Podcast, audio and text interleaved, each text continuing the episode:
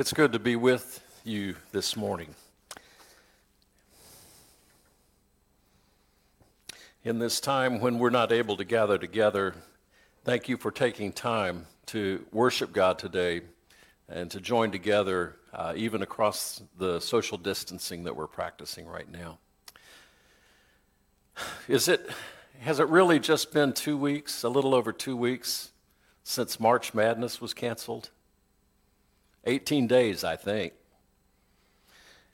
It seems a lot longer than that to me. and though it seemed like a drastic measure at the time, oh, how we love our basketball games. That's when we started to really take this thing seriously, isn't it? We realized that we were dealing with something that could potentially impact the entire planet, and it has. Over 199 nations impacted, over 660,000 persons across the world have been tested positive for COVID 19. Over 30,000 people have died to date. In the United States, 123,000 have tested positive. It's unprecedented. Social distancing is a common household term now. And tomorrow evening, the state of North Carolina, like much of the nation, uh, we, we will be under a stay at home order. As it turns out, March Madness has not been canceled at all. We are living March Madness.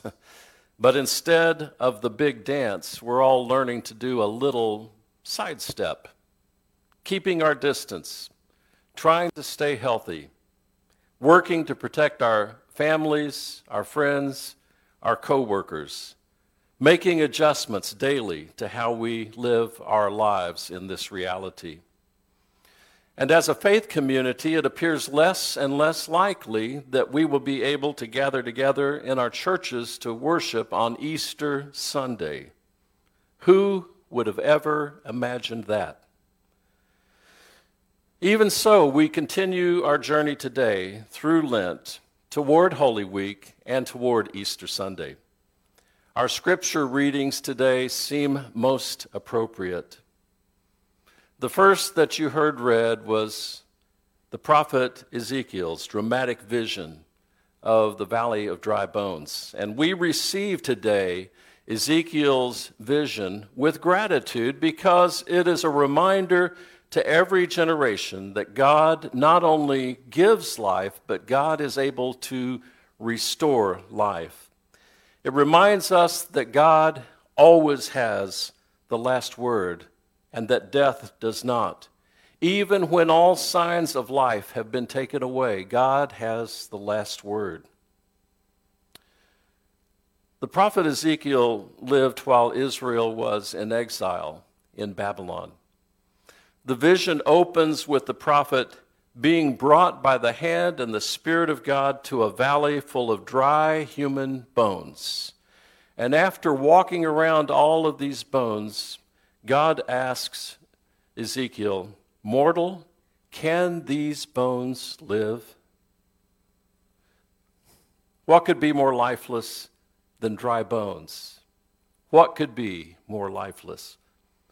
Uh, in 2007, my wife Emily and I traveled to Southeast Asia with the General Board of Global Ministries, our United Methodist mission sending agency. One of the countries we visited was Cambodia. And before we left on the trip, they had told us several things to do. One of them was to watch a movie produced in 1984 called The Killing Fields which was produced just five short years after the fall of the Khmer Rouge and the dictator Pol Pot in Cambodia. The movie uh, depicts a systematic genocide in which a million and a half people, mostly intellectuals and professionals, were killed in an attempt to control the minds of the Cambodian people.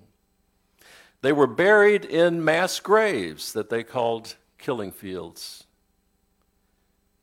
This was to keep them from being identified, from having their graves identified. Uh, while we were in Cambodia, we visited the killing fields just outside of the capital city of Phnom Penh. Uh, and there, large pits had been excavated.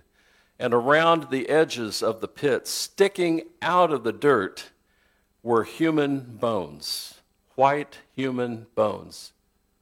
And that was probably the closest I will ever be to experiencing what Ezekiel saw in his vision.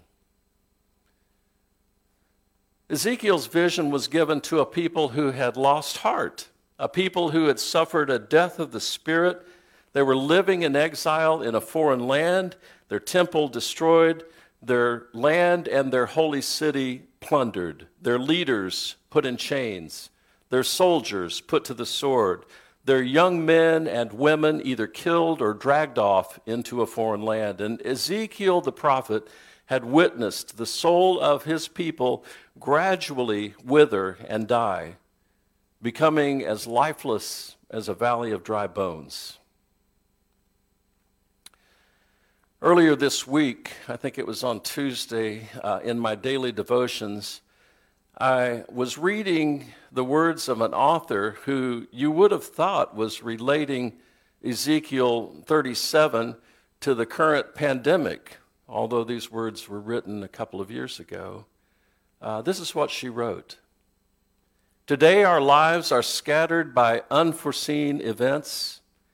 Faith can't seem to find breath amidst the chaos. Our way forward seems impossible. God says to Ezekiel, Is new life possible when people despair? Can community be built among people who are separated by fear? And Ezekiel replies honestly, I don't know. But God, I do know, and I believe that you know.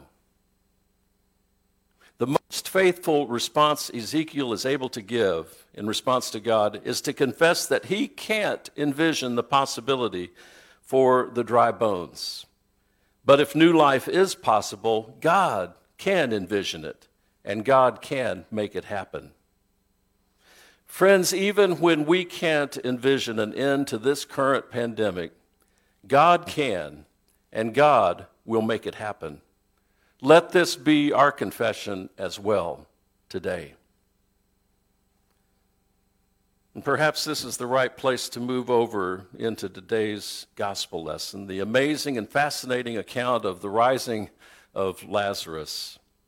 And as the story opens, one of Jesus' friends, Lazarus, was seriously ill, and his sisters, Mary and Martha, had actually sent word to Jesus, but Jesus had not immediately gone. And when he did arrive in Bethany, as we heard, he was told that Lazarus had in fact died. In fact, he'd been in the tomb for four days.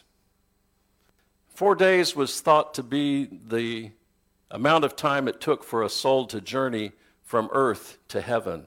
In other words, Lazarus was truly dead. And when Jesus arrives, Mary and Martha both go out to greet Jesus and both say, Lord, if you had been here, our brother would not have died. Now, whether their statement is a confession of faith or an accusation, it's difficult to determine. But the assertion is this Jesus is the one who gives life. And moved by Mary's weeping, Jesus asks, Where have you laid him? He orders the stone to be taken away from the tomb, and he cries out in a loud voice, Lazarus, come forth. And the man who had been dead for four days came out of the darkness in a sign of God's glory. Death is overcome, hope is restored. And friends, today God's restoring power is at work among God's people and through God's people. Out of the darkness of this ongoing coronavirus pandemic, hope is emerging. Whenever people worldwide pay tribute to medical workers and first responders who are willing to risk their lives to care for others, hope is emerging. When teachers drive through neighborhoods in their cars in a kind of makeshift parade, waving to their students and wanting them to know that they care, hope is emerging. When Italians sing and play musical instruments from their balconies and open windows, hope is emerging. When people place teddy bears in their windows for children to look at while they're out walking in their neighborhood, hope is emerging. When people provide food for the elderly and for children, for those who continue to deal with food insecurity needs, hope is emerging. When neighbors connect with neighbors that they haven't seen for a while at a safe distance as they're walking in their neighborhoods, hope is emerging. When people put Christmas lights back up to brighten the spirits, hope is emerging. When people sew homemade masks to donate to hospitals, hope is emerging. When people wait in line for two hours to give blood, hope is emerging. This morning I read a, an article by a friend of mine, Rabbi Eric Solomon. He is the spiritual leader of uh, Beth Meyer Synagogue in North Raleigh. And at the end of the article, uh, you'll have to read it, but at the end of the article, uh, Rabbi Solomon says this A crisis may be out of our hands, but our response never is. Our response never is. In the vision of Ezekiel, God called breath to come from the four winds to breathe upon the slain, and it happened. And this is the same life giving Ruach God breathed into the first human beings in the garden. This same breath moves forth in the Gospel of John, lifting Lazarus up to resurrection life. And this same breath is moving through our pandemic consumed world today and will raise people up to new life, even when the odds seem against it. Friends, we are only two weeks away from the moments on Easter when we would normally renew together the confession of our faith. Do you believe in the God of life who created all that is? Do you believe in Jesus, the crucified and risen Lord? Who died and rose for us so that we might have abundant life? Do you believe in the Spirit of God, the divine breath that brings new life wherever it blows? Friends, our confession this year will be no different than it has been in the past because God is the same yesterday, today, and forever. Human one, can these bones live again? asked God. And we say, Yes, Lord. Yes, Lord. Most definitely, yes. In the name of the Father, the Son, and the Holy Spirit. Amen.